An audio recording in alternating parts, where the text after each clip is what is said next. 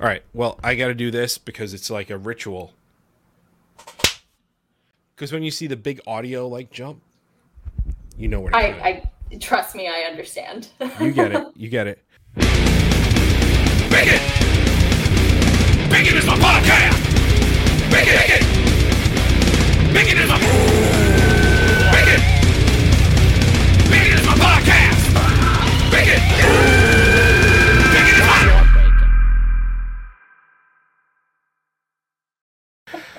Welcome everybody to Bacon is my podcast, where today Jimmy got a Jimmy got a little bit better looking. Up over that way. Today, now Jimmy is actually out in Nebraska. He's out in Yes. Nebraska in the cornfield. Coming cornfields. to you from Nebraska right now. It's me, Jimmy. Your your name tag says otherwise. we can we can see that. We can see that over on Strangerhood TV. Ladies and gentlemen, we have not only the co-host to an awesome podcast that I happen to listen to and shout out all the time. She's with the band, uh, but also one of one of the one of the uh, well, also a former guest of the show, Yeah. right? And uh, one of the OG believers in Bacon's My Podcast because Yeah. she was one of the only PR agents who wasn't like, Bacon is my. Fuck that. I mean, I silently was like, what is this podcast about? But then I figured it out and was like, oh, this is sick. Yeah, of course. yeah, l- ladies and gentlemen, Tori Kravitz is helping me co host today. What's going on, dude? Dude, I have big shoes to fill. Like, Jimmy's your don't. guy. Like, for me to be in his position, I I take this opportunity with the utmost respect and I appreciate your trust. I I appreciate that you think that there's big shoes to fill, but we're not that professional. And you would know that if you listen to She's with the Band because uh, her and Alicia know what they're doing uh, because they, that's what they did. Like that's what they did coming into the industry. They they came up and they were like interviewers and stuff like that. And Jimmy and I have only been doing it for two and a half years, and we still don't know what we're doing. But I- it'll- it'll be good love to have the you- style of like how conversational it is and off the cuff it is. I think it's almost this interesting balance where Alicia and I sometimes are too professional, where we're like, chill out. You do a podcast now. It's not that serious. So I I, I learned from you all too. Oh well, I appreciate that. Hopefully, Yeah. hopefully, uh, hopefully you learned something from this. I don't know. We'll see. But uh, no, dude, thank you for hanging out with us and thank you for doing this. You are super busy in your in your podcast life, in your PR life. A couple of weeks ago, we we both interviewed the same person. On Which is crazy. which, which is we dropped the episode on the same day. It was so funny because like, so I, I and I talk about on the episode is that uh, on all episodes uh, is that the best way for me to be able to research people is by listening to people on their podcasts. And i listened to yours and and i heard that you had lena on. Uh it was with uh with melissa cross. And Yeah. i heard that you had lena on and i was like oh dude we have lena like later on. I'm so excited because i don't have to listen to a bunch of shitty podcasts and i'm gonna get to listen to hers. And i go hey tori when does it come out? And you're like uh april 10th and i was like oh that's calendar, google calendar. Oh that's the same day. But Yeah. it's all right. Well, we just we try to record a bit far in advance because Alicia and I both have pretty insane schedules. So it was just funny when I saw the Instagram stories that y'all's went up, and I was like, "Wow, that timing is crazy." Because I didn't realize it was going to be literally the same day until I, saw it happen, and I was like, "Wow, Lena must be so confused." I I didn't realize it. I legit didn't realize it. Like when I asked you when it was coming out, because Yeah. I, I was just kind of like, all right, well I know you did it, so I'm gonna ask because I don't want to listen to a crappy podcast. Uh, but yeah, Uh. it's okay. But you guys run into you get you ran into the same thing that I did because back when we started this, it was it was a lot of like reaching out to everybody and and and like getting a lot of opportunities and not go like if you get an email from a certain person, you're not going to go, "Nah, wait." like you can't you can't fucking do that, right? Like when you're starting a podcast. Um, I'm not gonna lie. I mean, we had a bit of a different situation, at least with this one, because we have not Knotfest backing us up. So Yeah. when the publicists that we, I mean, some of the publicists we work with, we worked with since we were teenagers, since we were 13, 14 years old. So when they caught wind of this podcast, it was like the floodgates opened to like interview this band, interview my band. And we were just like, we only do one episode a week. we can only take on so much, which was a amazing problem to have. Um, but we're we're definitely a little far in advance on recording because we got so excited with wanting to say yes to everyone that now we're like, sorry, your episode's coming out in two months. Yeah, I, I, I, we had that problem too. And then when we did So What Fest, it was one of those things where it was like, okay, we just did So What Fest. We did 19 interviews. Are we going to literally wait 19 weeks before we put something else Yeah. out? Uh, so, like, I know you're going to probably do some festival stuff as well. it's are you guys radar. gonna like? It's on the radar. Uh, are you guys thinking about doing additional episodes? Especially like you, you've got a, a like a production team behind you a little bit too. Um, Are you gonna do like a once a week thing, or if you cover it, are you gonna start doing like additional episodes or a YouTube page, or w- what are you gonna do? Uh, we'll cross that bridge when we get there. Um, nothing's been confirmed yet. Everything's still very much up in the air and just in talks. Um, we'll see. I mean, it depends on how many interviews we do. It depends on what Knotfest wants to do. They are so brilliant in the way that they do their content that we kind of just follow their lead um, in terms of how they want everything rolled out. If it were up to Alicia and I, we'd probably want to do an interview every single day and post every single day. Um, but we can't live that life. So um, we'll we'll see what happens, I suppose. Awesome. But I, I love doing festivals. When I covered Warp Tour every year, it was like it would it, it would be a rollout of two episodes a week, and it would still take a month to post them all because you do Exactly. so many. So yeah, Exactly. Exactly. Um, so I I mean we do digress. We could probably do another whole episode now, but we do on this episode yeah. we have uh, a member of the band Outline Color, a Mhm. different a different member. Uh, two and a half years ago, we had Mike Skaggs, the the unclean vocalist, quote unquote unclean vocalist. But now, if you listen to their new records, he sings too. But we have the clean vocalist and bass player, Jonathan Grimes. Uh, he is a super cool interview. Uh, I'm super glad that he is doing interviews more now because Skaggs just totally because he he was like the original member who's been there all the way through, right? And uh, and he's done.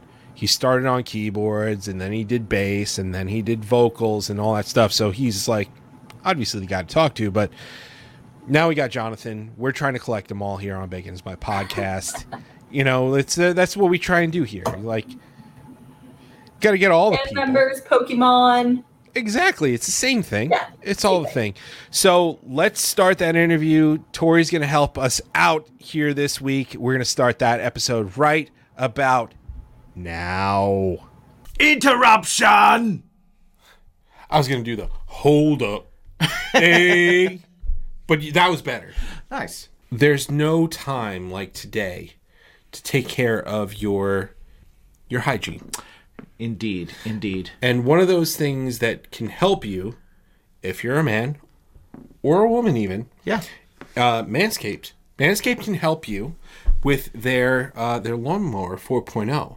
Yeah. Uh, their lawnmower 4.0 has skin safe technology. It's a ceramic blade. It's waterproof. It's got a nice little uh, LED light, so this way you can see underneath all those those crevices. Shave your privates in the shower in the dark. Don't actually do that. Don't do that. But That- you that- could Yeah, you could with Manscaped. because you have a light. Indeed, indeed. And for guys, uh, listen, uh, the perfect package point uh, 4.0 Yeah. is like where it's at for you guys because it comes with not only the lawnmower, not only the weed whacker for your ear and nose holes. Well, we got one. So, yeah, so bring it up real quick. What you also get, so yes, for one, you get the lawnmower 4.0, which is ceramic blades. It's not going to cut you. It gets, it's got a guard so you can you know, make sure that you got a trim in some spots, you got to the skin in other spots. You make sure that that beanbag's shiny. You know, we also have some. Package that beanbag in underwear. The underwear. Yeah. It's got the uh, the little ball pouch. It does have the ball pouch. and it's fantastic. Yeah. Uh, it's great. separate. It's technology. This right here I like is for when you are shaving your balls. Yeah. It's little placemats, so this It's way, like it's like a newspaper. yeah. But then you just you you shave them, you crumple it up, you throw it away. No mess, no huss, no fuss. Yeah. Right? Is that? It's is also it got goes? some. It's it's got some fun, funny articles in it. It as does. well, it so does. It does when you read. I recommend you definitely read it, but not while you're shaving your nuts. No. Uh, there's the ball deodorant Yes, I, I use it every day. Crop preserver. And the crop reviver. I don't use it every day, but I have used it. Plenty It is times. pretty fantastic. You need that midday spritz. Yep. Just psst, psst, go for it. Freshens you up right away. Who doesn't love a little spritz on the beanbag? Exactly. And where do I keep it all? Well, right here, the shed, baby. You know what? The shed is a pouch for the things to clean your pouch. Exactly. Right.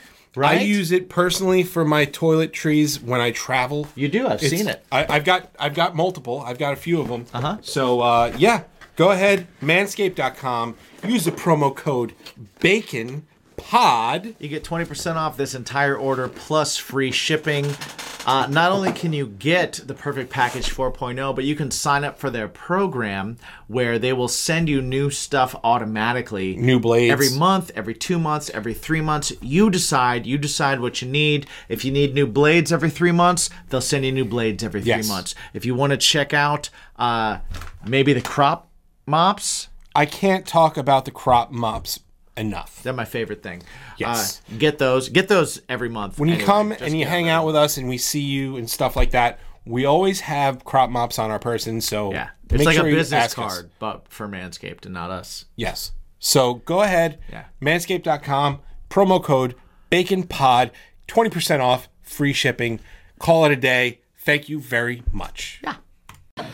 Welcome, everybody, to, well, you heard the intro.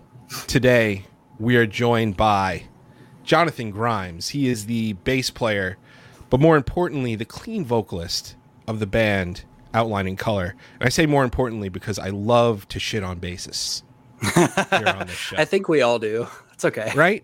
Right. My favorite joke comes from uh, Metalocalypse. I don't know if you've ever watched that show. It is brilliant, Yes. but I love that show. They're going on uh, Dethklok's going on tour with Poppy. I saw that and I want to go so bad. I want to go seen so bad. I've seen Dethklok. I've seen them live. Oh, were they good? Dude. Dude. Amazing. I'm jealous. Amazing. And it was so cool because it's uh all right, well, we've got Jonathan Grimes from Outline Oh, hi. here. Sorry. before we before we get too far into it. But yeah, dude. That- so basically, what they do is they play, the band is just just silhouette, and then they have animation like a specific animation just for live shows mm-hmm. above them, and in between songs, it's almost like a two or three minute episode of of Metalocalypse hmm. every time. Oh my god. Weird. It was amazing. I like that though. I mean, why not put the actual show like above you? Yeah. Was it like Very something clever. specific for the concert, or did they do Yeah. like different like? Yeah. Okay. It was Respect. specific for the concert, and and the best part was, um, the best part was between the on the like the set and the encore, because it was a cartoon of Murderface going into the bathroom, Okay. and he and he was sitting down, and they were like, "Oh, it's gonna be a while." He's like, "I'm just peeing," and then it was like this whole thing about how Murderface sits when he pees, in between that. It was hilarious. It, it was and then just he pees for 15 minutes straight, and that's all you hear in the speakers for 15 minutes. I would, It wasn't. I'd It lose wasn't. my mind. But it was. It would have been. It would have been funny. But it was. It was a great show. But you guys are going on tour soon. Yeah. I'm excited for that. Speaking, You're gonna do shows. Is there gonna be any uh, animation at this? Uh, there could be.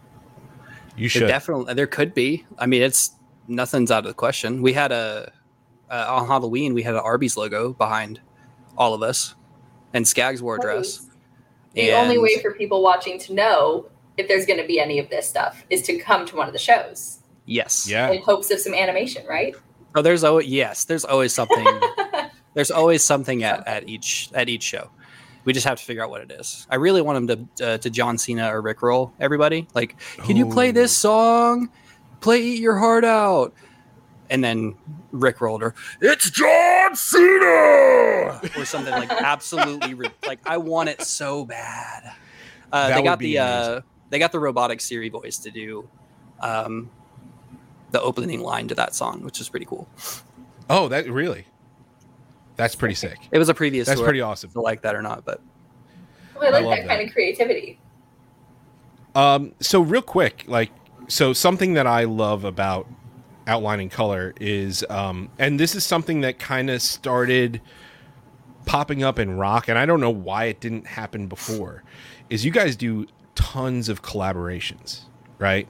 oh yeah, and and that I, I kind of I love that because I you know like I get I get buddies of mine who ask me to come on their records and same with us, but it's never one of those things where it's like this person featuring this person, and I I love doing col- collaborations or or even just you know like if somebody asks me, hey, could you- could you just like record this scream over this, like sure I, I Sure. I'm in. I'm I'm absolutely in, so um first off, how do you approach collaborations? Because you know, you guys write a. s- Do you guys like write a song and then have somebody in mind for it, or is Uh, it one of those things where you you guys uh, have stuff going and then you just kind of go, all right, well, we can throw somebody on here. yeah, uh, kind of both. Um, a lot of our writing process now is a. I don't want to say all of it's a collaborative effort, but we usually write um, with different kinds of people. Like on um, on Do Your Worst, we wrote that song with a country singer. Yeah. uh, and she was in Nashville and just has always wanted to write a rock song. Um, Meghan Patrick, her husband's Mitchell uh, Tenpenny, big country guy. He used to be like a metal guy. Um, and we were like, yeah, of course. And then we wrote a track with uh, Jack from Sleeping with Sirens, and it pretty much just like any opportunity that comes like across, we're we're gonna we're gonna take it. Um, sometimes it is, hey, we have this track, it's demoed. Um, do you have something that's a cool idea? Or we're doing this cover. Do you guys want to throw? You know, do you want to throw down on like a, a bridge or um, sometimes uh, I'll just sing harmonies to something. Like if Skaggs is doing something and he co- he comes over because CJ, um, our guitarist, is a producer and he lived with me for over five years, and we recorded all of Imposter Syndrome Part One and Two here in the house. Um, and he produced all of it, and then somebody else mixed it and all that. But um, there's times where we're like, man, like we really, really need something. Like what vocalist sounds good on this part? Uh, like Stay Away we were uh, writing with our producer Hiram, and we were like, man, like it'd be really cool to get Benny on this track from Avoid, and uh, he just absolutely killed it. Um, and Easter Egg, Loveless, and Michael Swank were supposed to be on the other songs. So Quicksand was supposed to have Loveless, Do Your Worst was supposed to have Swank, and they actually did a version of those, and we still have them somewhere, um, which we might eventually like let people hear at some point. We don't we don't know. we're open to whatever, but we're pretty much open to anything. Like if somebody has a track and they're like, you want to do this, or if they say, let's just sit down in a room and write something, or like send stuff back and forth, like we're uh we we don't really have an ego when when there's writing, I guess is the the main thing. Like we'll we're open to whatever.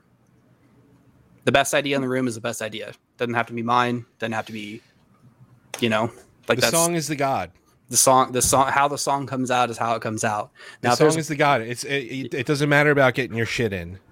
yeah Like, as long as i like can participate that's all i care about yeah. Yeah. You know, I think it's it's such a small world that you worked with Loveless as well because I mean, I found them God knows how long, like maybe over a year now, and ended up doing PR for them for a second, and now you just can't escape them. But I Oh, think what's been yeah they're everywhere everywhere, and I think it's been cool to see like that's kind of the new generation of like the scene, if you will, and like bringing new life into post-hardcore and these genres that I we've all been around for a very long time. And especially Outline in Color being around as long as you all have, you've kind of seen like these new waves coming up. So who do you think's doing a good job of carrying that torch now in addition to Loveless? Because you all seem so Oh. open-minded, which is really cool to see. Uh man, that's a hard question. Uh, Well, because who there's do a you lot have of your eye on?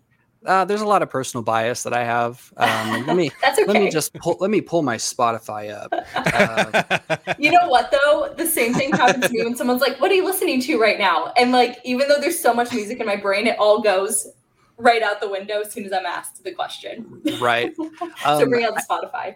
it it'll be different for me than it is for everybody else in the band because I feel like post hardcore or like where Loveless is bridges that gap between like this is mainstream pop because he has Mhm. like Julian's voice is amazing, Sick. and then there's the other bands that are like Rain City, uh, Rain City Drive, who every single one we love them, sweethearts. Um, and then like there's so many bands that like can encapsulate that like this could be popular. But for me, post hardcore is that like nice bridge between mostly singing and you know, and I like metalcore. I like, you know, uh, I, I was in a pop punk band a long time ago, so like that's where my roots are, and like old emo music. I put my thing down. Uh, dang. Uh, there's a band on TikTok called 408 that I just found, and they're pretty sick. Um, Set It Off's new song. I like Set It Off a lot. Uh, his They're voice great. is phenomenal. And now that they're independent and their new song sounds a lot like uh, like Wolf in Sheep's Clothing, clothing.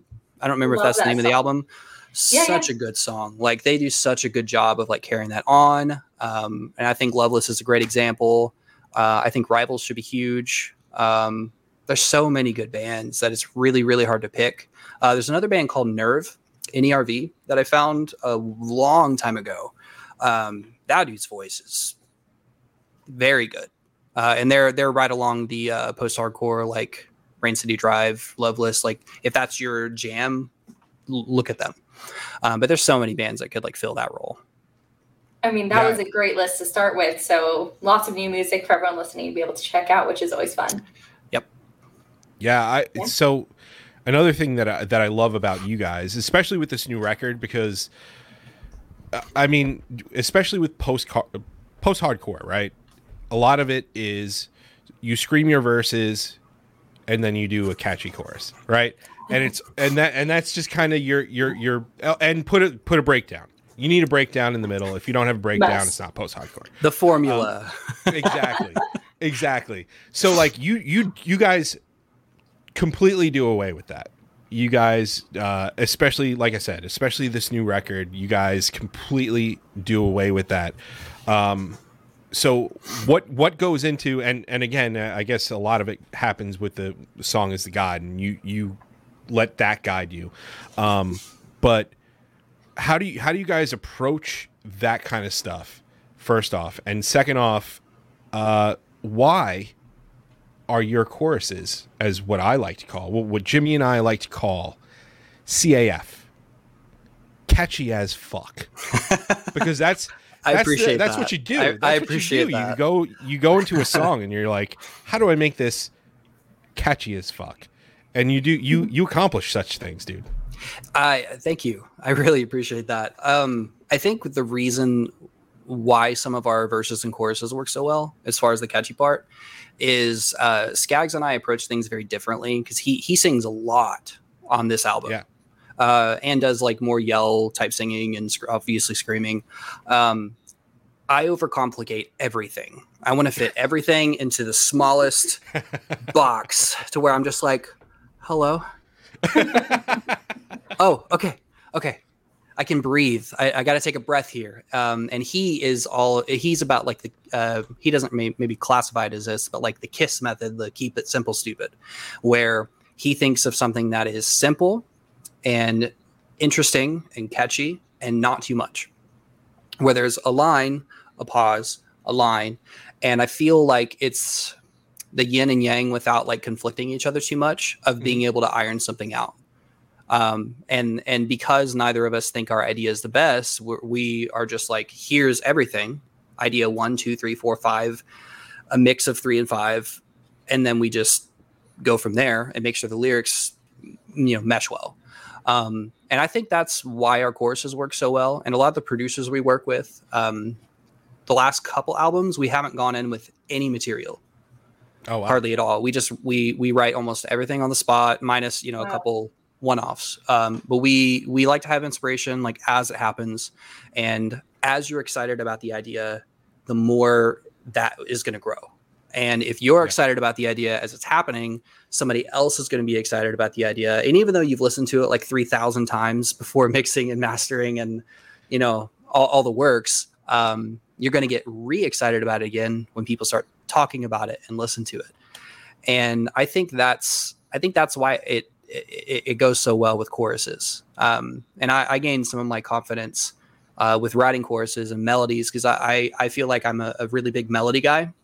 Yeah. Um, with my melodies on uh, our self-titled uh, "Broken Record" was a song that made me really, really, really feel good about my uh, writing ability because that was right, uh, right after I rejoined the band because I was the original vocalist. I left and back. Anyway, all four of us are OG members, so you know, there's not any huge, huge uh, shuffling, but uh, that's I think where it came from. Is uh, we were really good at writing together, uh, even though we had like a shift on imposter syndrome, and we just don't care about whose idea makes it at all yeah. as long as I feel like I can connect with it and we're like, okay, well, this vowel sounds good on this high note, or it doesn't sound as open, or it doesn't sound like it punches as hard. Um, you know, we're, we're all about like the little bitty things. And because I am so like, let me go down this like five year rabbit hole of thinking of everything of what could be best. Um, like we, we try to find all the little things that we can to make it as, as good as possible. And what I was saying before about how to write, um, you know that's that's kind of how we go into it is sometimes we'll have a material or sometimes we'll sit down with nothing and um, collaborate with different people and we have felt better collaborating um, as of late than we ever have and i would definitely suggest to other other bands and other other writers to find a producer that um, is willing to collaborate with you and tell you if your idea sucks or not um, and don't get butthurt about it because we we all will um, but it, you know, the more that you have, you know, stone skin about it and don't have an ego about it, the better it's going to come out. Like hundred percent, I promise.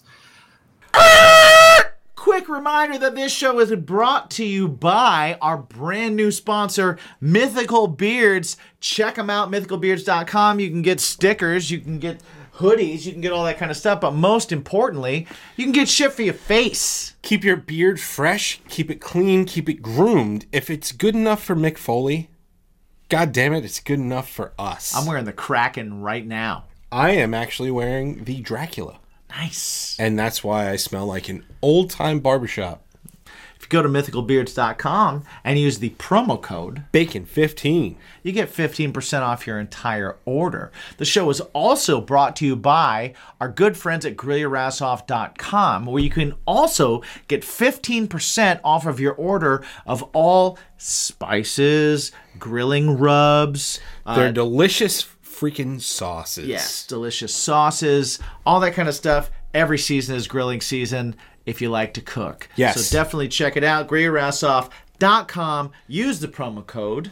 Bacon because it'll keep grilling season all year fucking long. 15% off with the promo code 10% off at drinkwildbills.com where you can get all kinds of great sodas which we've seen lots of mixers for so keep sending them in hashtag drinkwildbills hashtag what's your bacon mm-hmm. send us your your beverage options Of choice. and Yes. also poddex.com you can see them in an, another part of the show Yes, indeed. but both of those, 10% off, you use the promo code BACON. So Yes. check it out. Let us know what you think. Let us know what you got. Use them, find them. If you can't remember what we just said, go to baconismypodcast.com. Everything's there. Check it out. Thanks for watching. that that that process is super important. And in fact, that's that, Jimmy and I on Thursdays. What we actually do is uh, we have a live stream. We we back in 2015 or 2016, we wrote probably about 20 songs. Uh, we ended up having him pick five, our producer, Uh, we sat down and on Twitch we actually with him he'll give us his notes live. And we will come back and then we'll go okay here's his notes on this song. Let's re-record it. And we go and we redo it every single time. And uh, it's it's it's a really like strong uh, it, it's something that a lot of people have to realize is that uh, y- you know as much as you're doing the song for you and yeah at the end of the day you're writing this song for you. Um, if you're trying to do anything with it you got to get an outside opinion. You got to get somebody else's thoughts on it. And if you can't handle it well then you can't you should probably shouldn't put it out there. Yeah, If hundred percent. yeah if you're writing music for yourself and write for yourself. And and that's it. But Yeah, and like, uh, and not not not every song. And I, there was like um, part of that question that was like, how do you decide like genres and like breaking the mold of those? And and we we're kind of the band that doesn't doesn't really care what genre it falls in. Like we're still going to be like a version of metalcore or post hardcore, or whatever you want to title it as. Um, but as long as we like the song, we're putting it out. We can write a country album if we want to. Not saying we're going to. Uh, we Right. call it, you know, just call it out outline in country. It's out now. Um, you know, but uh, we, sometimes when we get bored at practice, we'll sing in a country twang, and it's really funny. But uh, because we're from Oklahoma, but we don't care what we write. Like if it comes out and it's a like a pop punk song, like the last song we just wrote like a couple months ago, sounds pretty like pop punk post hardcore. It's not out anywhere, um, just because we're always writing, and it sounds awesome, like really really good, and it's catchy. Um, but we don't care it like we we want people to still like us that have lo- followed us for a long time.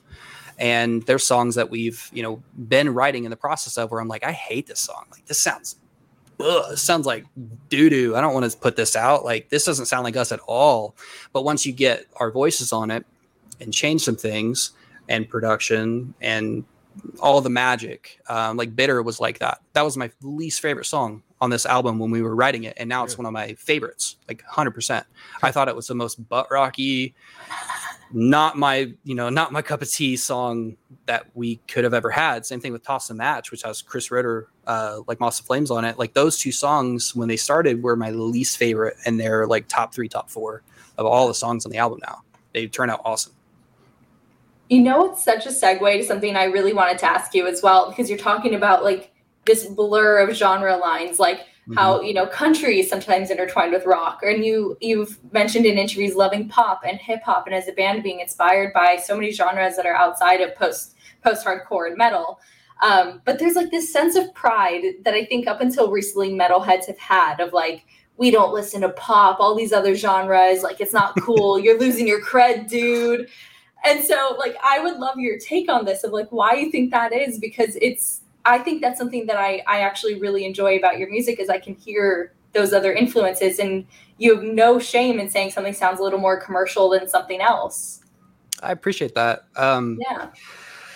honestly like when it comes to that it almost feels like gatekeeping culture when people are like you're not allowed to listen to pop. You can't listen to ariana grande or john mayer or you know whatever. And i'm like just because i think mayo's spicy doesn't mean anyway, um like I, i'm i'm literally like you I'm fluorescently white. Like i i learned how to play guitar because i was watching john mayer play guitar. It, it is what it I is. love John Mayer. no Um, shame. it is it's the same thing about in in my mind it's like learning a language when you learn how to play music or you learn how to speak spanish or sign language or french or whatever it is just because it's different than what you automatically do every day you're not going to go speak spanish every single day of your life just because you learn spanish or japanese or whatever but it's still good to know and unlocks part of your brain that you would not have seen before just like reading books. Like you're not going to only watch netflix until you die. I right hope not. reading reading books i mean maybe we all but i don't know. But uh reading books reading books is is is also such a great way to expand your brain. And just because you only listen to metal doesn't make you wrong. And just because you don't like pop doesn't make you wrong but you can still have an appreciation for that style of music. Like my parents like my dad um, was a session musician and he wrote tons of like disco songs and all sorts of things that he doesn't get credit for because long story short, licensing and all that. It's easy. It was easy to screw people over uh, back in like the eighties. Um, but you know, just because I don't love classic rock, most of it, or country, does not mean that I can't appreciate like that music and say this is a good country song. Keith Urban, country pop all the way. He's a great Oh, artist. yeah. He's a great singer. He's a great writer, or whoever writes for him is a great writer. I don't know, but you know, just because you know you listen to pop does not make you any less of a metalhead. like there's no there's no reason to not listen to other kinds of music, in my opinion. I, Well I- yeah, yeah. I, I mean, yeah, dude. I, I You're shortchanging Completely. yourself. It's music. for You sure. should love music. And at, at the end of the day, if the chorus is catchy as fuck, it doesn't matter, right? Um, something I will ask is because you you you guys do a decent amount of covers. Um, it, it so for me, I, I mean, I, I'm in band chats all the time, and and it's always we need to cover this song because somebody heard it on the radio or it popped up on Spotify or this or that. Oh, it's man. literally it's. It, correct me if I'm wrong. Is it every day or every other day? Oh man, when does your day end? Does it end at midnight? Does it end at 3 a.m.? does it? I, I, I, think don't think it really matters. I don't think it really matters. um, I'm guilty of it too. Uh, Oh, I do every, it all the every other too. day. Um, I don't know. Like th- there was a there was a time and place uh, for covers, and like if you look at Loveless, for example, because we we talked about them, they're not a cover band. They like their biggest song was a cover, Mhm. but he, his original music and, and like their their original music as a group is insane. And there is something good to doing covers. Like I Prevail popped off of a Taylor Swift cover, I believe it was Yeah. um, and a day to remember. Um, like there's Yeah. such a huge, huge market capture when you do a cover that somebody loves, but at the same time, like you don't want to only be known for that that cover of that song. Like you look at our last night, and they're a great band, but right, but they're most they're people only listen to them for their covers, and they're known for their covers. That doesn't mean their original music is bad, but it gets really hard to like escape that, and that's like part of the fear of doing a cover. But at the same time, like, hey, do you guys want to do a cover for Pop Punk Goes Pop? Like that. That's the best like time to do. Well, a I, I cover, feel like you opinion. guys, you guys kind of, um, you break the mold with that, and and again, this goes to back to the the band cover thing because I I know all the time there's discussions about okay, well, if we're gonna do a cover, we should do something that's uh, top forty. You got to find something that's rising the charts or or something that just hit number forty now, and and hopefully it gets whatever. Mhm. Um, but you guys, even with this new record, you guys did the vines. yeah, we Which- sure did. which I mean, I saw the vines once, uh, and when the PA went out, uh, the the whole arena cheered. oh, Yeah, that's not what you want. yeah, it's not what you want. But that song they played, they opened with it, and everybody went fucking crazy.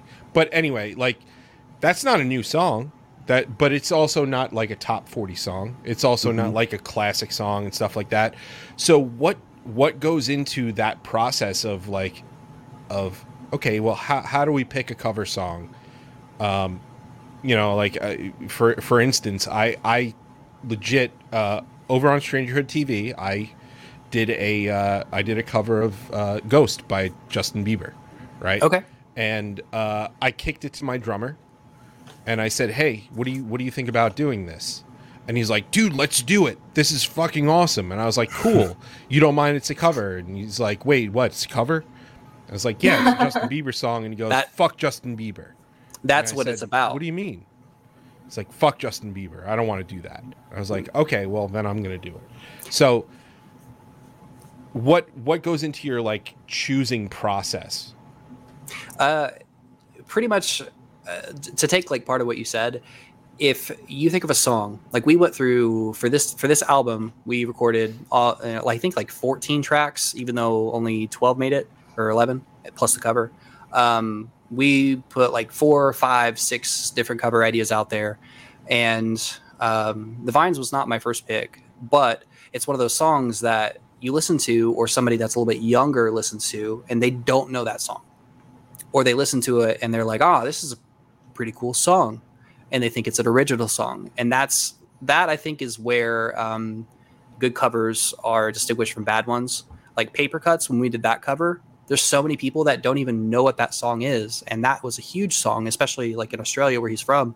Um, you just have to find one that you can make your own, and as long as you can do that, it's gonna go well. Um, and sometimes you you know sit down with a song, you have your you know your audio production pulled up at what you're recording into, and you start trying to write to it and be like, man, I don't really know how to make this mine at all. Like this just sounds like I'm in a bar playing the song as is, and it's Right, my voice exactly. instead of his that sounds more like rock or post hardcore instead Right. of you know i think that's that i think that's how it comes down to it's like this is the song we can make ours and it's so much ours that people either prefer this version and don't like the original version or don't even know that it's a cover in general and that's i think the the the key sauce to it yeah making it your own is super super important especially especially if you don't want to be known as the band that covered this song Yeah, it's like a really slippery like slope. Like you can onboard so many people from that, but at the same time, like we've been at shows where people are holding up like the sign, like play Papercuts or play. we did an NSYNC cover at one time. Not that I ever, you know, want to do that ever in my life because it was uh, the other vocalist uh, before me. Uh, we did an Evanescence "Bring Me to Life" cover. We'll never put out. No one will ever hear it. Um, that's and a bunch of other ones.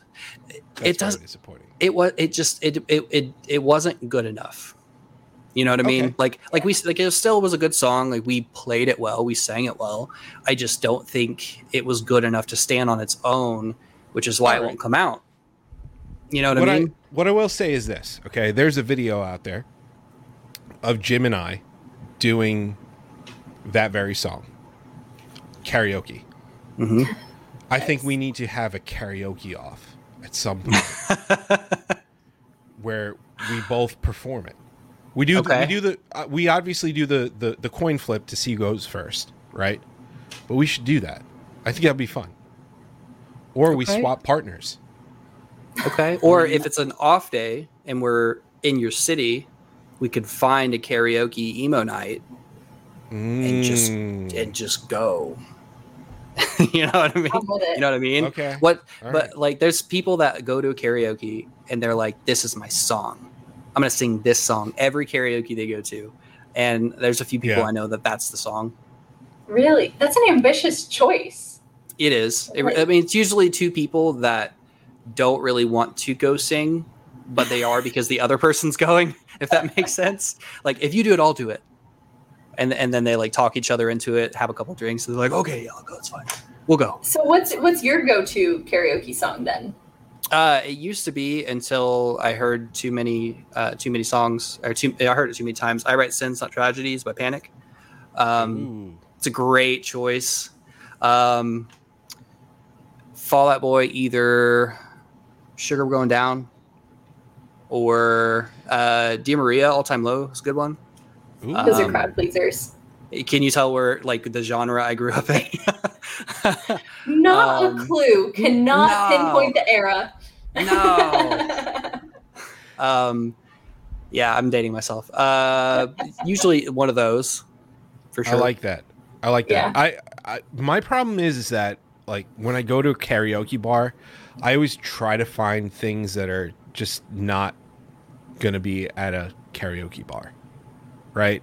Like and and and what are you looking for? oh, you, you look uh, like I like uh, Deftones or Ah. um, Deftones. It's not Digital Bath because fuck that. I'm not singing Digital Bath. Right? Like Chino's Chino's just god tier kind of vocalist on that. But like, you know, I I like to go look for Deftones or you know, not in the end by Linkin Park. Mm. Right? It's a great song. It is a You great song. What But I everyone gotta does it. recommend. You know, you know how I'm gonna bring this full circle real quick. We were talking about in our teaser episode about scaring the crowd or scaring the bar with something on the on the speakers. I did karaoke and it was Break Stuff by Limp Bizkit one night. Yes. That that Oh. really Ah. changed the mood in the room. Yeah. Oh, It can go one way or the other. Oh yeah, very divisive. some, something I I, will say. that. Something I will say, and I, I, I've I've fallen victim to it myself. Is Right. and and I think I think I need to clear this up right now. Right. Let's So- go. so we, we were talking uh, with it with another guest and and about like because they came up around the time that Limp Bizkit came up and stuff and I was kind of like what do you why do you think Limp Bizkit gets such a bad rap and and and whatever and you know what a little bit I was kind of like you know what Limp Bizkit's lame but if you but but but I'm coming clean I'm coming clean here Okay, okay, okay. they got some bangers. Come on, like, like. Uh, that's what I that was that was my jam in high school. Like we we should you gotta respect you gotta respect. Limp the the song they put out in 2021, 2022, Oh, uh, what was that? it was good. Good. It was good. Uh, I, th- I think that was probably it. I uh, Skaggs made me listen to it the other day. I don't know why, uh, but I was like, "That's pretty. I That's pretty good." I liked uh I liked when when uh Wes came back. Uh, Gold Cobra. Mm, That song was pretty sweet. mhm. That was good. And this just comes back to we don't have to love all the genres, but we can respect them for what they are. Yep. Yeah. Yeah, and, and I. I, I got to tell you, above us, I have plenty of Limp Bizkit CDs in in a an old crate, some sort of some sort of like a a Rubbermaid bucket. I've got some Limp Bizkit CDs. That, that you can sell those for a lot now, you know. Really? Probably. Maybe. I don't know. There, there's like a CD market and like a vinyl market that I was not aware of. Like, there's people that come up to me at shows when I'm, I, I do merch a lot, and um, they're like, "Dude, struggle is like 80 bucks on this website. Do you have any more?" I'm like, "Yeah, yeah, just buy it from me for like 15 bucks. Like, you don't have to pay eighty a- dollars." But there's like a, there's some website. market. Yep. Like um like whenever Rain City Drive uh, was Slaves, their last Slaves album they put out with Yeah. with Matt. Um they were they were nice enough to give me one and I'm I'm just gonna keep it, I'm not selling it, but it was like two hundred dollars the CD on that What? site because there were so little of them. They didn't print that many. They were changing their name. It was the last thing that they would ever put out. No they shit. were like uh, like it, it- at first it was 150 180 200 like it was a pretty good amount of money I, I wish i could remember the name of the website but there's a secondary market for sure um Okay, for well, you need to text me at that website because I have so many CDs that I need to make money on. I gotta. Uh, you're sitting right next to me and I'm thinking the same thing right now. I'm like, oh crap. Yep. We're sitting on What- gold mines, folks. yeah like th- and so many people are it's just like pokemon cards or whatever like you don't know that you're sitting on gold mines until someone wants a holographic first edition charizard that's like psa 10 rated or what whatever it is that the terms that they use for it um and i used to have one and somebody stole it like a whole book of them. But um if i if i find that website i'll i'll, I'll let y'all know. But like man like test presses of vinyls that no one ever can own. Like i have a test press of imposter syndrome part two that there's two of ever. And there's there's like band members that have that stuff um and just like really really rare things that you would be amazed the amount of money that people are willing to pay for. Not not advocating you know screwing people over but yeah. it's crazy like what people want to buy like japanese got- versions of their albums or whatever. Actually, we I was just we were just talking about this in an episode a couple couple weeks back. I have uh, a Breaking Benjamin radio promo for uh, we are Not- you are not alone or we are not alone.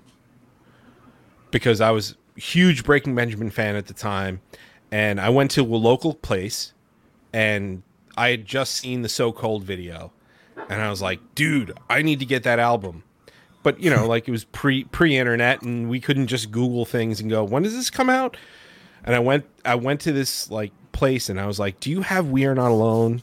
And they were like dude that doesn't come out for another like three months. I said what? Okay. And then the guy said well i have the radio like the radio screener.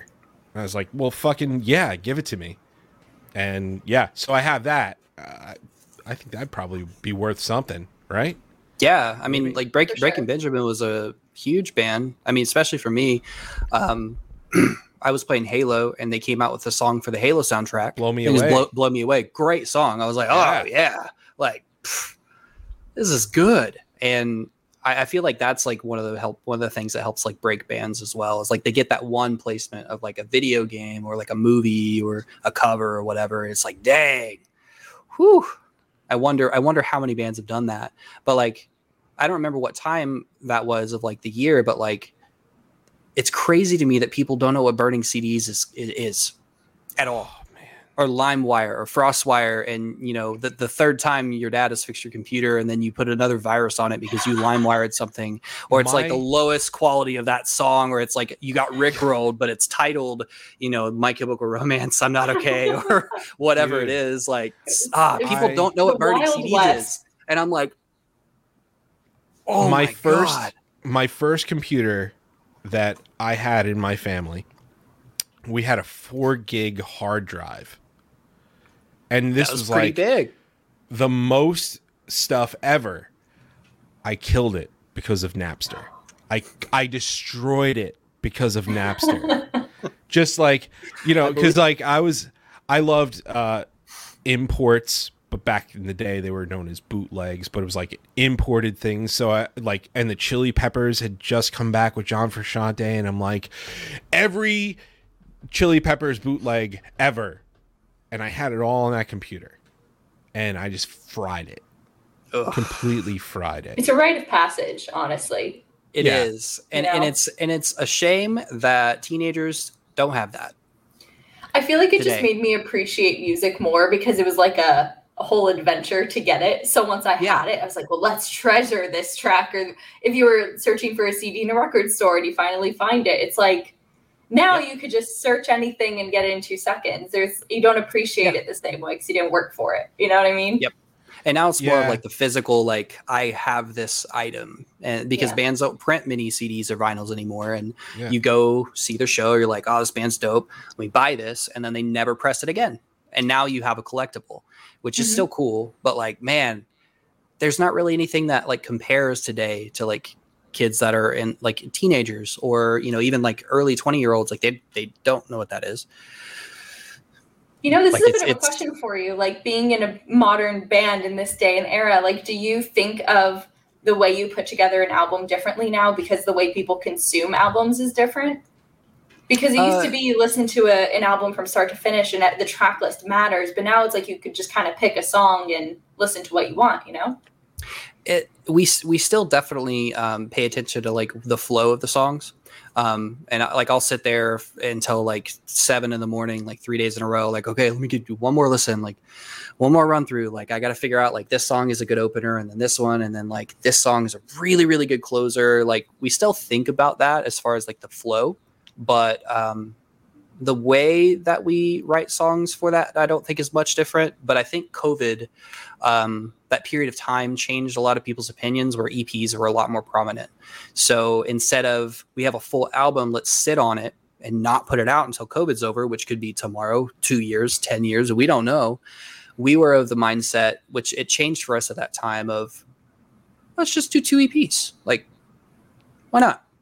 Let's just keep putting out content. Like, we don't want to just not do anything. And we were independent at that time because we hadn't, we just signed a thriller not super long ago, but um, we just wanted to keep pumping content out. So that at that time, I think it changed for us. And uh, a lot more bands were starting to do EPs just to have content more often. Because like the album cycle to the music industry is a thing, which you which you know, Yeah. uh, where it's like a year and a half, two years, two and a half if it does really well, and you want to keep touring on it, and then you have to get ready for your next release, which a lot of you know people that aren't in music don't know. It takes a long time and a lot of hands interchange to you know write an album, do production, give them mix notes, uh, give them editing notes, videos, mastering, all of that. Um, it's like by the it time takes a you've while. released one album, you're already recording, writing, whatever you're doing for the next Yeah. one. Like there's no time. Exactly like you you just have to stay busy and i think that's a good thing um that that our that our kind of uh, opinion has shifted on it because when we when we talk to our label you know they talk to us about like do you want full lengths do you want eps and we're like i don't know what do you think we just want to keep putting out content. Uh, Yeah. And they're like, okay, okay, okay, okay, okay. We like that. That's great. We can't put That's out three albums a year, guys. um, which I don't. That was a really you know, probably really sad, but like um, you know, we, you come out with a strategy, and I think EPs are a good thing as long as it's not like three or four song EPs, which still can be okay. But like you have a taste test of the album before it comes out, right? Where there's like three singles, four singles, whatever, and then your album full length could be 10 songs, 13, 15, who knows. But with an EP, you can't really do that. They're like, okay, the EP's out, and four of the songs are singles, and you only get one more song when it launches that's new content. So unless you just like really pop them out fast, like I don't I don't know. I feel like the album, the full album cycle is still better, but at the same time, like tease a couple EP songs, put it out. Put another EP out because then you have more new material that people who book for booking agents want you to like have something new to go tour on or to be on a package or whatever. Yeah. So I think I think that's good. But for us that that thought changed a little bit around like when COVID happened for sure. Not to ramble too far. No, But- no, I, I think I think it's it's funny because like a lot of bands. I, I mean, dude, I, I do it myself. I'm you know I'm not an, I'm not on a uh, on a record label or anything like that, but it, it seems like the the heavy focus nowadays is singles, right? So you you, you I'll release a single every other month, right? And which is a lot of content you know when when you when you add up the the video and the the play the guitar playthrough and the bass th- and the drum playthrough and the sing through and all that stuff. So like it's it's a lot. It's it's you know but um and and Jimmy too. Jimmy does the same thing where he does singles rather than uh records. But I do think there's there's still a lot of man there's so much in in a record in listening to it from front to back that I I I think is missing nowadays. Where you know, Yeah. Like an experience of an album. right, right, exactly. And I know I know like you know bands like Tool were was always like, well, we don't want to put our album on Spotify because we don't want people to. A, a Tool record is an ex- experience and this and that. And it's like, well, you know what? You put like 13 minute instrumentals on there, so like hmm, Every periphery song. chill. Like let's chill. you know they're they're they're, they're a band who does ex- like this is an Yeah. experience. And i i listen to you know part four part five and Yeah. i'm like oh this is like 75 minutes. Each song is 9 to 13 minutes but it changes so much. Or like coheed and cambria. They did like an Yeah. experience like many of them. And their new album was great. Not what i thought it would be but it was great. But like that i feel like that uh, you're right. It is kind of missing a little bit.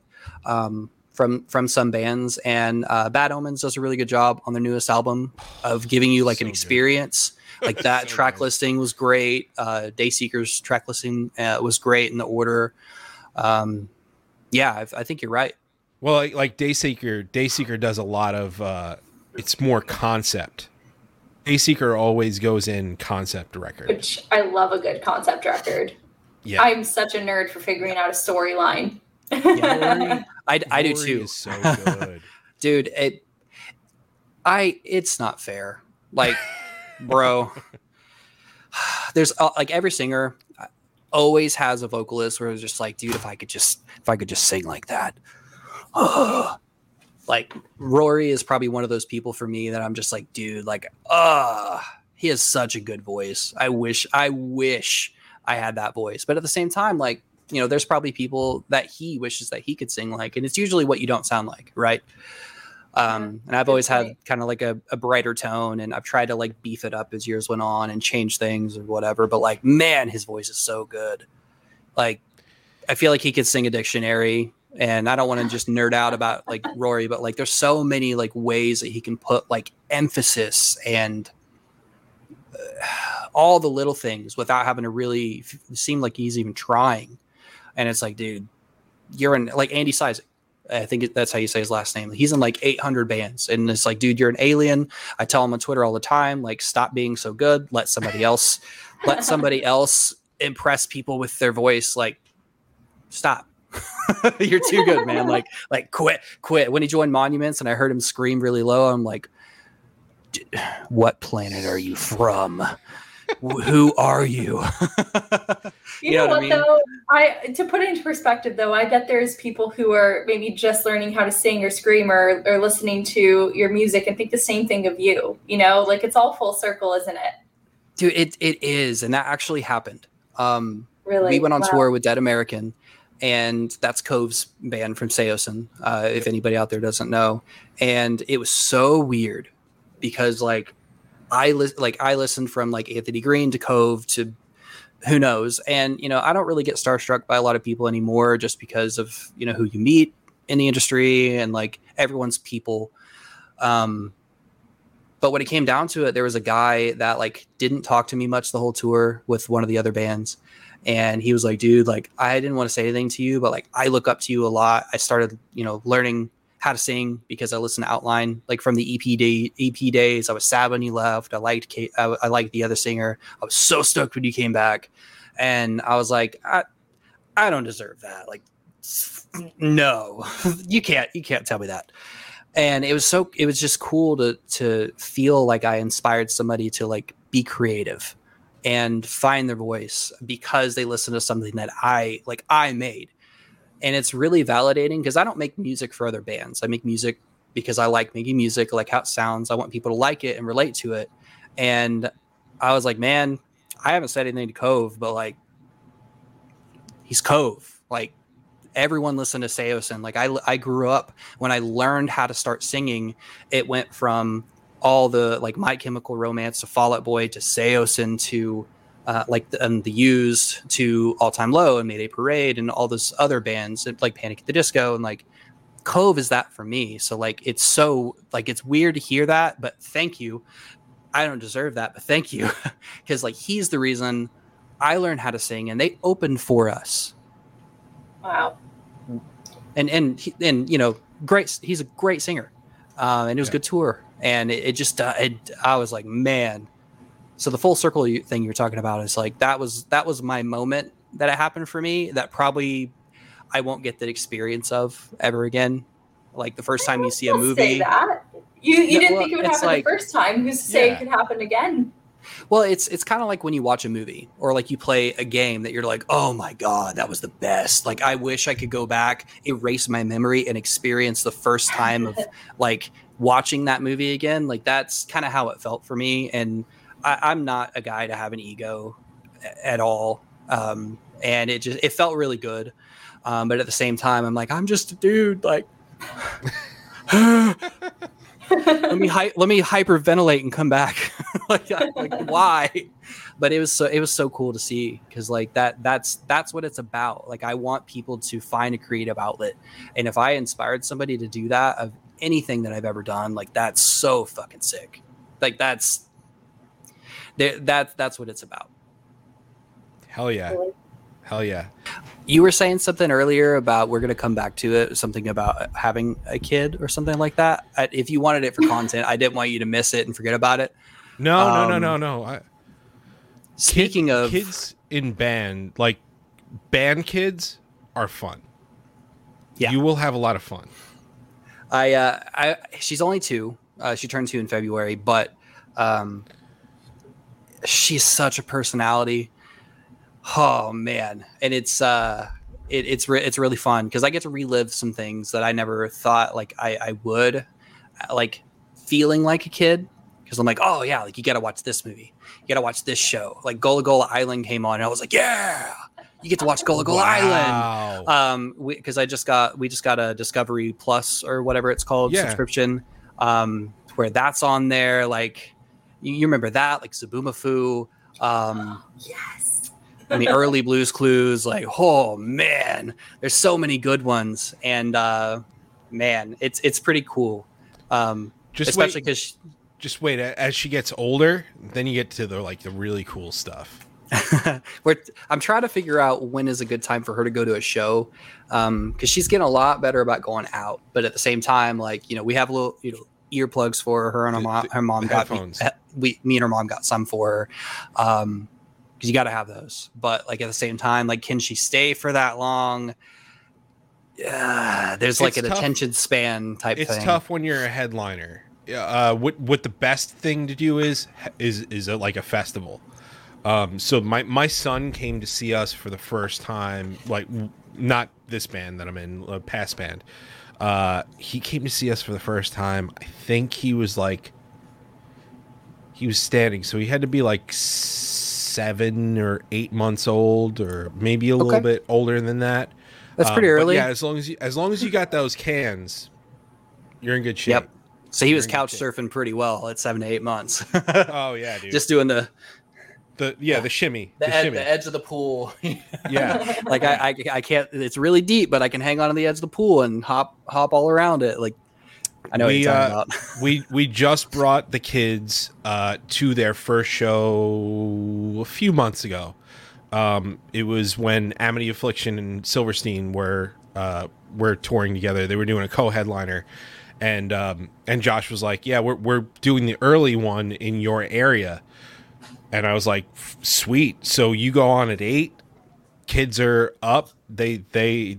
My kids are big Silverstein nerds, so like we'll talk about that later if you want. But You're like, doing good, Dad. You're but, doing but good. yeah, he loved it. So, but but I will say, uh, holding absence was my kids' first like legit show, like the first set they got to see, and um, and like we went to their man. merch. We went to their merch booth afterwards, and they couldn't have been more cool to my son.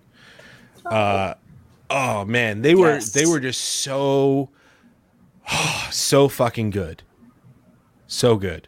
dude it, it's so cool to see bands do that too like there's been a lot of kids that have come up and, and their parents will be like yeah this is my kid's first show and, they could be like five or like 12 or like 15 but like uh, there was a there was one tour where for some reason we decided to have a local artist uh, make us outline and coloring books and we printed like 50 of them i'm not even kidding like That's amazing. we made a coloring book we might still Good have idea. a couple um so where it was like different pictures of us and like some customs one was put on a shirt and man if we saw a kid we were we just like gave them so much free shit we were like yeah good for you dad like out or mom or you know both or awesome and it it's so like we all get so excited to see to see kids come out and like love that kind of music and not every kid's going to but like No. it's a cool experience, especially when you see bands like really, really like, like you hey, do you want a picture? Like, do you want to like play play play Fortnite with me, or like what's your gamer tag, or like just just really like like try to like make that kid have a good experience. Like it's such now that I'm a dad, like, whoo, it's good. That's good stuff, man. yeah, dude. It, it, it's it's really cool. It's really cool. Like, and and I I've been fortunate enough to like do these kind of things where where I'm able to like connect with other musicians and stuff like that. Like to the point of like, so like I said with with Silverstein, they're big Silverstein nerds because we've played their music tons and tons and tons, right? So I've got this studio, and Jen one night, my wife was just like, "Yeah, we'll let the kids play and do instruments and do things, whatever." And um, they they love "Burn It Down" with with Caleb. Um, at the time, Silverstein they they released "Beautiful Place to Drown," and they like they couldn't do anything because it was COVID and stuff. So they the kids the kid kids sang the Caleb part. That stream uh, that they did, they they were like breaking down each of the songs. And Josh texts me. He's like, "Hey, would you be opposed to having your kids on a Twitch stream, like this video of your kids doing it?" and I was so like, "No, not at all." He's like, Oh, "Cool, man. because Caleb's going to be on the stream and watch it." And we had my kids watch the stream as Caleb watched them do his part. And uh, and my, my my daughter's like a little shy, so she was kind of like, I don't want to watch myself.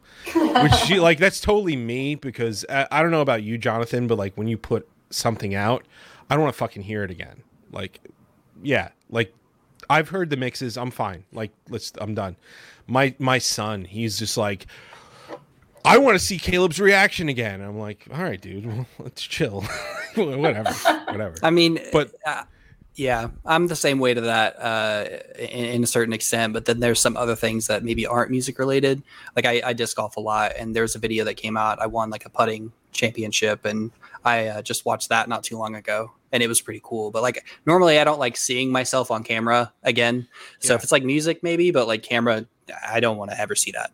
No thanks. So so you've done you've done you've done both like the the front man thing, right? Where you're untethered, but then you also have you you're you're stuck with a bass. Let- Let's let's face it, you're stuck with a bass, right? Man, sure, I sure am stuck with that bass guitar. I've been I've been there. Um, I've been there. But what what do you No, prefer? Do you do you do you prefer to like be untethered live, like to just kind of like go out and do your fucking thing, or the, there's a there's a certain uh, there's a difference in like the like how it feels and like the satisfaction of each of them. Yeah. Um, so I, I I told you before I, I used to play in a pop punk band where I had I would play guitar and sing, and it was me and another guy who also played guitar and sang, and we shared vocals kind of like we do now. And I got used to doing that, and my stage presence was ass like horrible. Did not know what I was doing, and that was the same when I started singing. But when I came back to the band, I just started like really coming out of my shell, getting that stage presence with the microphone down. Like I was like making like like the faces and and like stomping and like fucking throwing down, like really getting it. And then we had um, the lineup change, and and uh, I had to basically learn all the bass parts like a week before our tour started. Uh, I was like, yeah, give me three days, I'll figure it out. I used to play guitar. I get it's fine. So I did that, and it took me probably halfway through the tour to get used to that.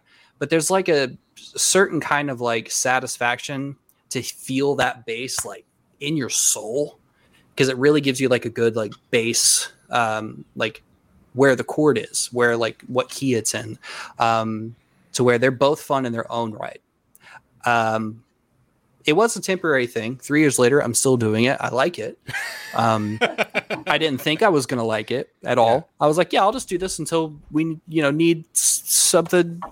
Uh, I don't know.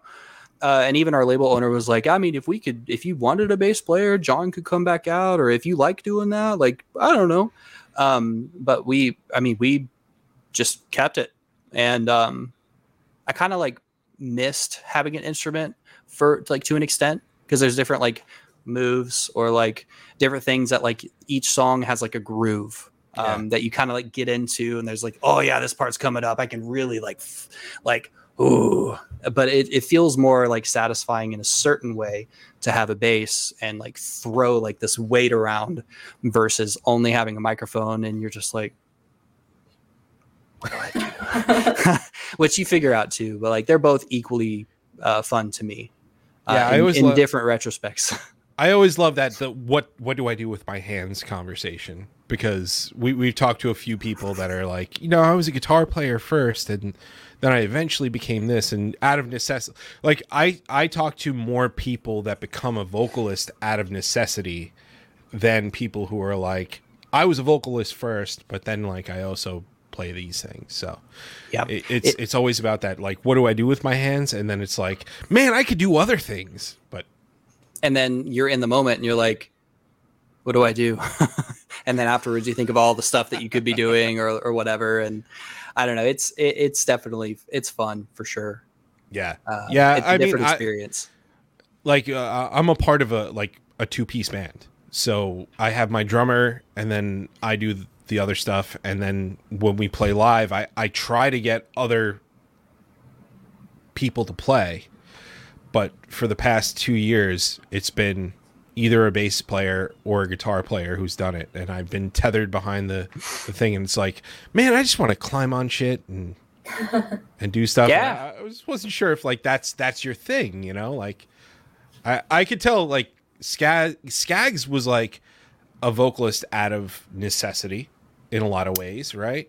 uh yeah um that one tour was kind of the breaking point of like all right well emergency we got to either figure out if we're going to be able to tour or if we're just going to not be banned. and that was not an option when we thought about it to any of us um, so he just took over because he was he actually originally tried out for the band as the singer uh, or the vocalist um, and has done the most of anybody in the band. He's done keyboard to bass to vocals now, and he and he did backup screams um, like with our o- other vocalists. Yeah. So he was already doing it and and had Yeah. gotten you know immensely better. And he's oh my god, he's he's so good at singing um, now. Not to say he wasn't before, but like if anybody ever in the world was the like exemplary like in the dictionary of like this dude busts ass every day it it's him like he's come so far in anything that he wants to do it's it's nuts.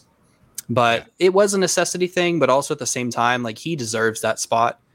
Like he's done the most for the band in the band etc of anybody. And i'm more of like a laid back guy. Like being that like front man to me was kind of foreign because like I, I haven't been that like yeah like let me let me get up you know in the front for a while uh you have there's that meme that there's like this is the metalcore vocalist on stage this is them at merch that's it's very much me Yeah. i'm like i'm you know i'm, I'm not like super outgoing but at the same time like i'm like hi thanks for coming to my show i appreciate you that almost gave me like Mickey Mouse energy. The way Right. you just said that, which I guess gets the point across. Yeah, that, that's that's pretty much how that how that meme feels uh, to me. Just like on stage, I'm like making mean like mu- half the time, like I'm making like faces and throwing down, and then I'm like one of the only people in a band that I know that like you'll catch me smiling on stage like a big cheese, like like I'm happy because I am happy while doing it. Like that's the point. And I've had people come up to me after the stage and be like, "Dude, your energy, like." You smile when you're doing it, and you're like in it and you're feeling it and like that's that's what we want. That's mm-hmm. that's the feeling like that that 45 minutes or 30 minutes or whatever is like where i have like very much like yeah like there's there's the endorphins there's all of the good things. So Yeah. I mean, I feel like that, what you just said, also just relates to the whole scene in general, right? Like the fact that you can seem so ferocious and high energy on stage and then be so kind and chill at the merch table. Like any outsiders in the post hardcore world might think it's so daunting or even dangerous in the mosh pits or anything like that. And then you realize, like, at the core of it, what's really going on is like community and friendship and support. And it's like, Yep. Yeah, just got to look a little closer, I guess. It's Yeah. hilarious because people think that like metal and metal musicians are like these horrible people and like like oh they must be really rude or hor- like ter- like all the corporations I've worked for and all that they're like you're in a band? Oh that's pretty cool. Uh you don't really you don't really look like a singer. I'm like okay cool. Um what here's a video. And they're like oh wow I I That's wouldn't you? im- that's you? I wouldn't imagine you doing that. I'm like that's what I like to do. Yeah. and uh, it's it's it's cool though because like you tell those people like actually people who like metal are like the nicest people you'll ever meet. You see this dude that's like tatted tatted neck tat face tat and he has like this puppy and he's like oh little baby you're so oh come here. And he's like the sweetest person and you'll ever meet it's so backwards but it's, it's, because true. it's it's community. Like everybody's everybody's like community. Everybody loves the community thing, feel Yep. of it. Exactly. Um, and when you're in it, you know. But Yeah. to the outside people, they just haven't found out yet. Yeah. Yeah. So speaking of finding things out, one of the things that you're going to find out, Jonathan, is that we are sponsored by a, a wonderful company called Poddex, one of the fine sponsors of this show. And what Poddex is is they do decks of cards for people who are not as um, not as proficient at asking questions as Tori is. I'm not gonna I'm not gonna throw my name in there because I I mean, I'm going to throw your name in there. As proficient as Mike is. Mm, okay, There thanks, is. Tori. Uh, so what they do is they put out these decks of cards. They put different like different top uh, like categories, and then they make these decks of cards. Within each deck is fifty cards, which each one has a question. And what we like to have our guests do is pick from the deck and then pick a random question. So the decks, I, I'm I'm gonna read them off. Don't worry. Okay. I, you I you keep like- talking about how you date yourself. Well, guess what? I know how old you are. You can't see. I'm just kidding. um, So we've Jokes got on you. I couldn't see since I was three. I have contacts in right now. So we've got the episode deck. We've got the interview deck, interview deck two. We've got would you rather, what the heck, what the fuck, and how dare you? Oh man, I only, I can pick one. Pick pick one of these decks. Uh, what were the first two? Uh, that would be episode deck and interview deck. Uh, I kind of it's either what the fuck or how dare you, because I feel like those are more interesting. Well, well, Tori, I think you should whittle it down. Which one? I mean, Both I, very fun. No pressure. uh, let's go with what the fuck. Okay, it- we'll go with what the fuck. fun. Now, Alright. what I will say is this: what the fuck could be anything from we met an hour and forty minutes ago. Why are you asking me this? To the most benign question you've ever heard. Okay. So I'm I just be throwing scared? that out Sorry, there. Jonathan. yeah, I'm just throwing that out All there. right. But while I do this, I'm going to really quick mention that if you go to poddex.com, you can go fill your cart with any of these decks. Shit, go buy the app. You can get an app on the phone. They've got even more decks. They have more decks on the website. They've got awesome t-shirts, the soft style shirts that that we have at baconismypodcast.com and that I hope that outline in color has that they're not chafing on the nipples because if they're not Drax approved, they're no good. Are they soft style? Or are they I like mean, the tour in the summer is happening, so that's a good nipple chafing is a good thing to worry about. Um, I think they're all soft. Okay. Well, I may or may not make it, and if I do, I will. I'll rate your shirts. Okay. No Okay. problem. Okay. I'll, I'll do. But if you go to poddex.com, use the promo code BACON because everything is better with bacon. You'll get 10% off your order. So, what I'm going to do here is I'm going to fan these out. And where we would usually have Jimmy run his finger across and then pick that random question, what we're going to do is Tori is going to decide your fate here today. okay. So, whatever question I land on, it's Tori's fault. so do I say stop when? Um, So when it's you time? say you say stop when I start now. Yeah.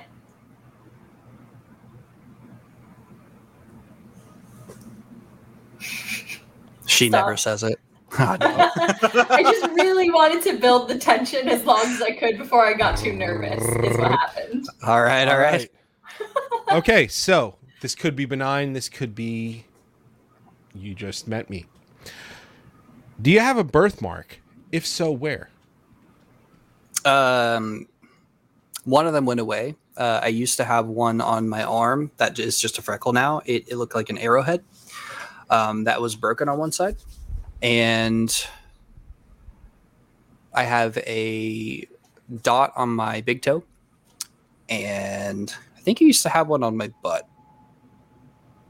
I don't see back there a lot, so I don't know. But yeah. Don't try and look for it because you'll get dizzy. Nah. I I can't talk about mine.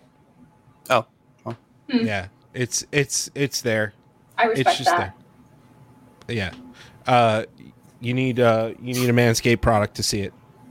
Ah. Manscaped.com. Promo code Bacon Pod. Just throwing that out there. Whoop whoop. Um, Yep. So see what, you I did do there. Got to throw that out there.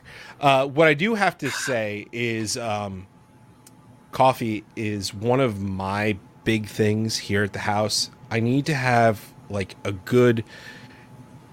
I'm a black coffee guy because, and, just like for me, wings, right? If you if you dip if you dip the wings in like uh, ranch or blue cheese or something it just it ruins the integrity of the wing it ruins the integrity of the sauce.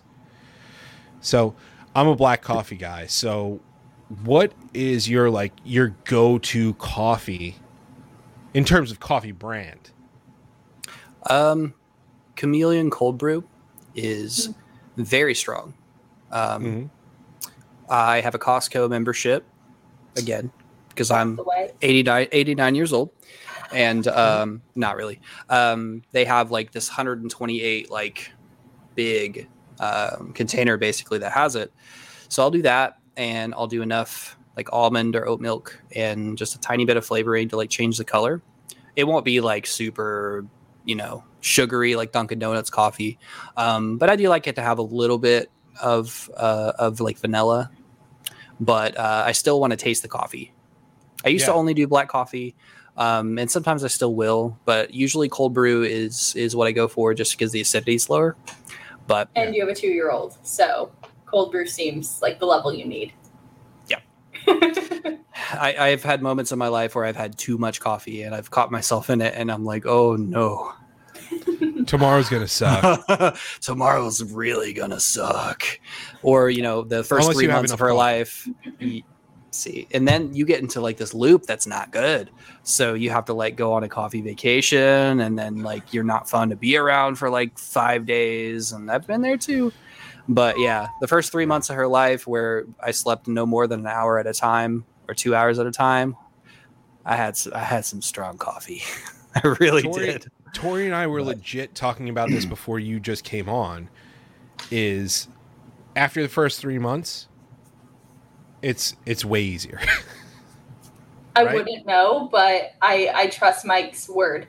the second you're able to sleep to get a REM cycle, Mm. 90 minutes or more, whew, it went Yeah. from like not more than two hours of sleep at a time. One day we had a magical three hours. And then um, it was, I think, right at three or three and a half months, I got like six hours. And I had never slept so well in my life. Like, It was the best thing ever. Oh yeah, yeah. For Like sure. you're so much more patient. Things don't piss you off like as bad. Like it, it's it's just it's Yeah. a lot. It gets a lot easier. Plus, like you know, they're more of a person. You can see them like looking at you, and you know their sights developed enough to see you, and all sorts of things, and things just start getting better and more activities, and yeah, yeah. Tori, Tori, uh, you're a coffee person as well, right? I am. Yeah. Uh, are you a are you a uh, I got to make it at home? Or are you a more of a I'll go get it somewhere?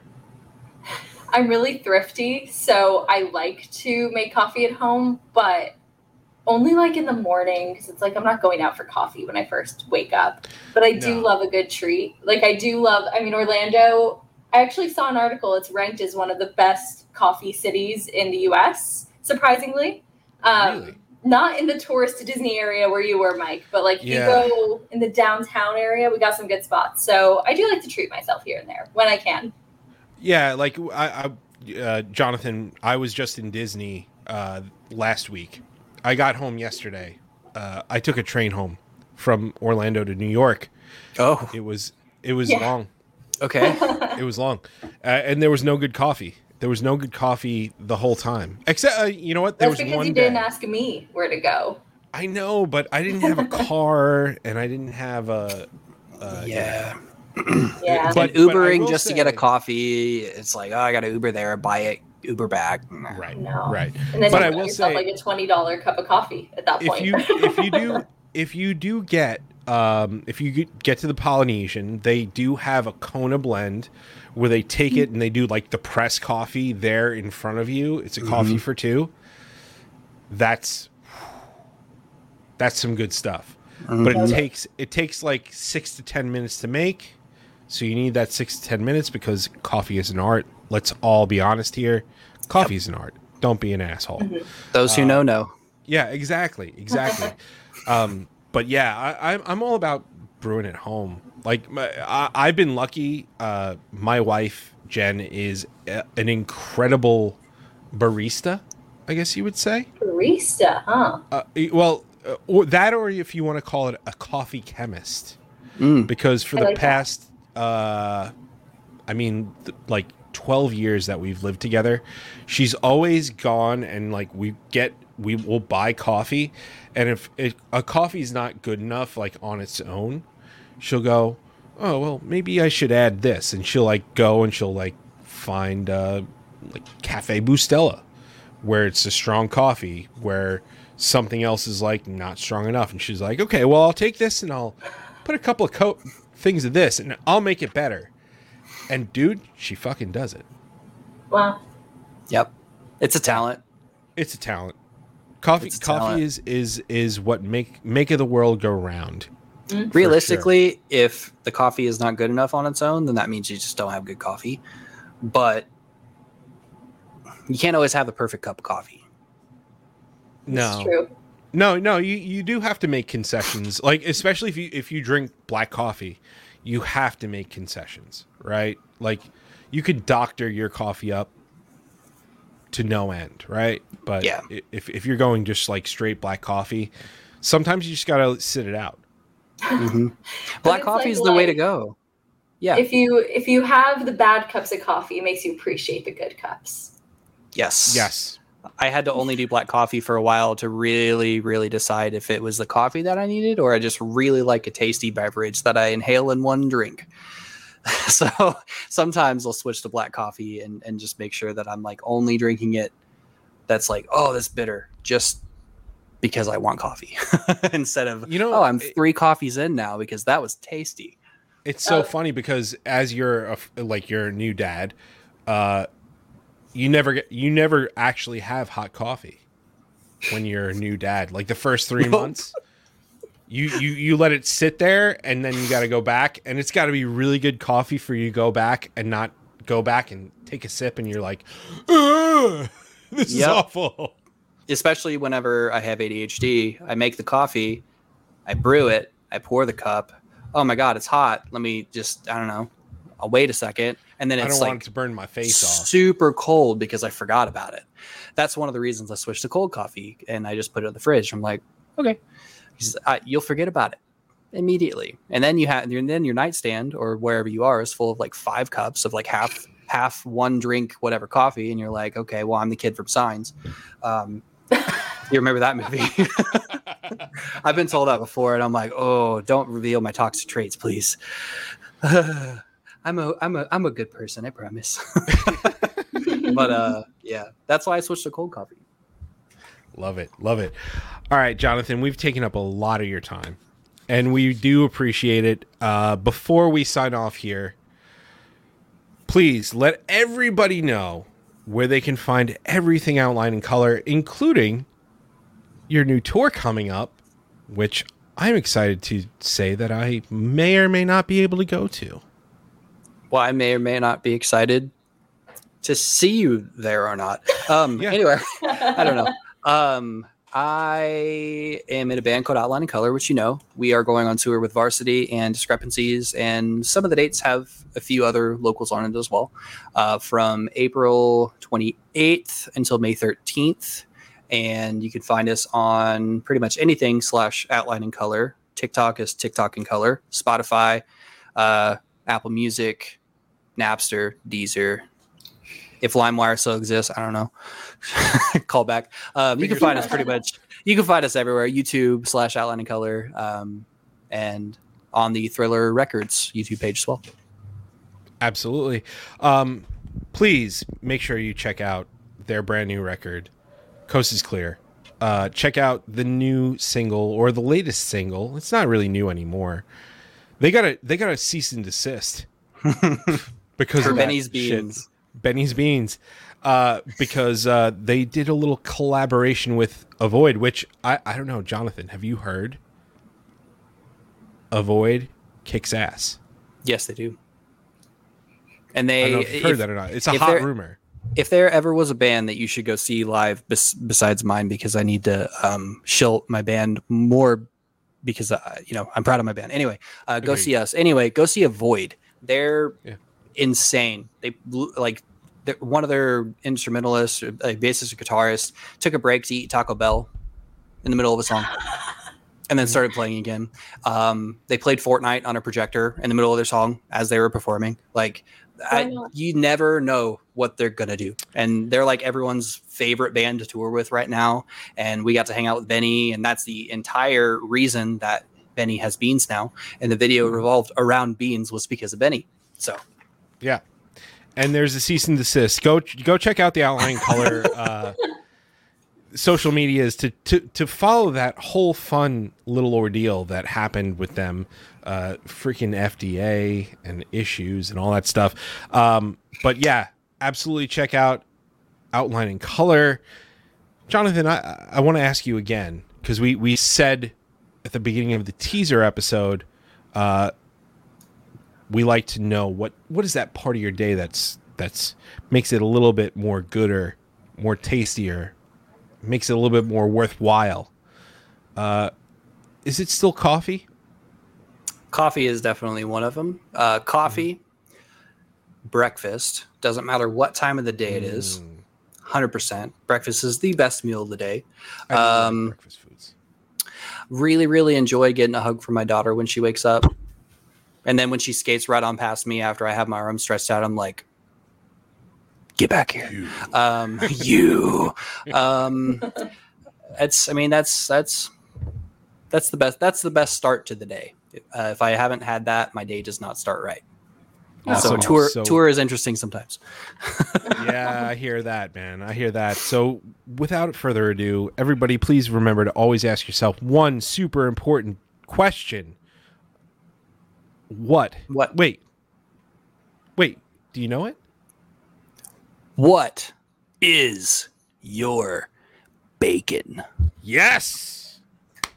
I just guessed. I'll take it. No. though. I love that though. I love the I love the concept.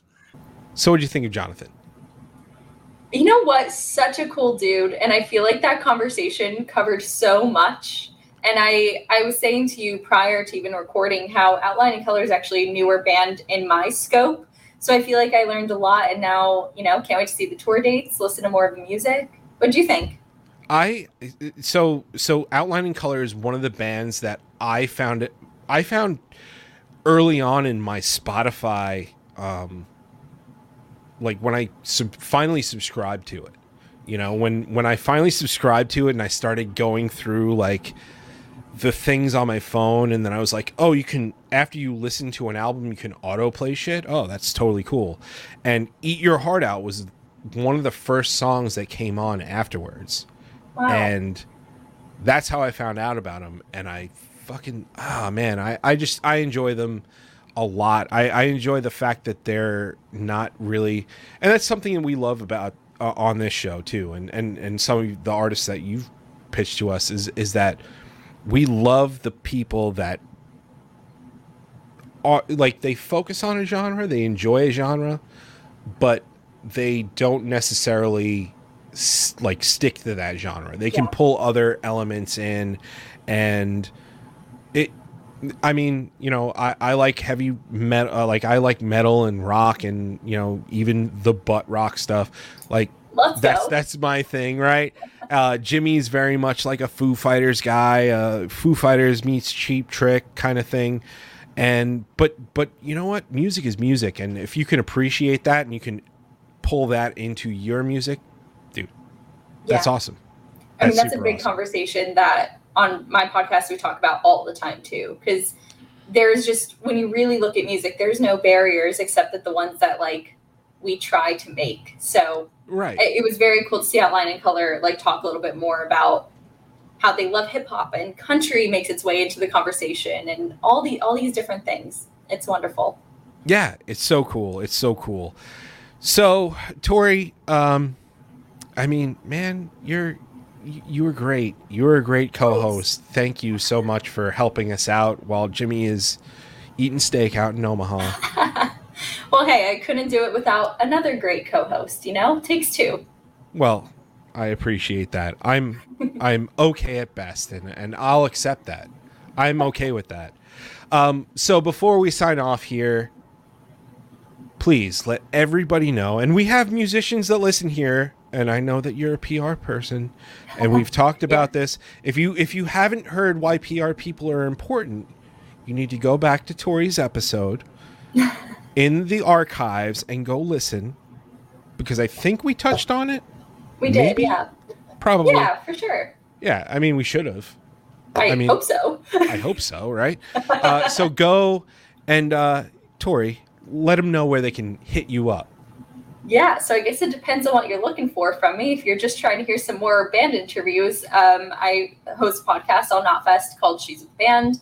All about female empowerment and supporting equality in the music industry. But it's not too stuffy. We just want to have some great conversations with women and anyone. Even we, we had Telle from the Word Alive out there because he's done some really great things to support women too. So Yes. um, it's it's been really fun to do that. If you're a band wondering how to get on podcasts and how to get in blogs, uh, I do that too. I work for Whoa That's Fresh PR as a senior publicity manager. Um, so I work with bands to help them get the word out there about their music through interviews and reviews and all those things. So um, yeah, that's essentially where you can find me at Tori Kravitz on everything. Kravitz like Lenny. Yeah. we'll have all the links down below in the comments on Strangerhood and all your podcast platforms. Me personally, you can find me at me my own self, Mike. I am on Twitter, Instagram, Facebook. That's where you'll find everything from my my escapades in Disney to uh, the crap that's going on with this podcast and, and my band and stuff. Uh, of course, Everything Bacon is my podcast. You can absolutely find on baconsmypodcast.com where you can find all of the things like uh, our sponsors, like uh, Manscaped. uh, you can find all awesome deals with Manscaped, Drink Wild Bills, Pod Decks, Native Clothing. We've got a whole bunch of stuff. The best deals on baconsmypodcast.com. Hit the sponsors link. Of course, Bacon is my passion is uh, Jimmy and I's collective music thing. We can talk about that a little bit more uh, when we hit our Twitch stream on Thursday nights, 9 p.m. Twitch.tv slash Bacon is my pod, where we do rewrites. We actually work with a producer in real time. You can see what it's like to record a record and watch your dreams be shot down when you think a part is really great and a producer goes, "No, it's not that great." And then also we rewrite things and then if we think they're that great, we go back to the producer and go, "We think they're great." And they can go, mm, "Nope, not so much." But you don't know. We don't know until it's live. And that's the fun of it, I guess. Uh, my new band, my band, Something Heavy, has a brand new single out. It's called Separate Ways. It's not a Journey cover, I swear. Uh, check it out on all streaming platforms at Something Heavy Music on all the socials. And without further ado, thank you for listening to Bacon's My podcast with my buddy Tori Kravitz right here. Tori, how do you think we, we close this out? Um, By asking everybody one question, right? one that's what I was thinking. Yeah, I think there's one question they, they should be asked before we And- go. and and it's one question that doesn't matter and we know that even though you're vegan Yeah. it doesn't make you a bad person we swear No, it's true. what is that Thank you. question What is your bacon? world peace baby World peace.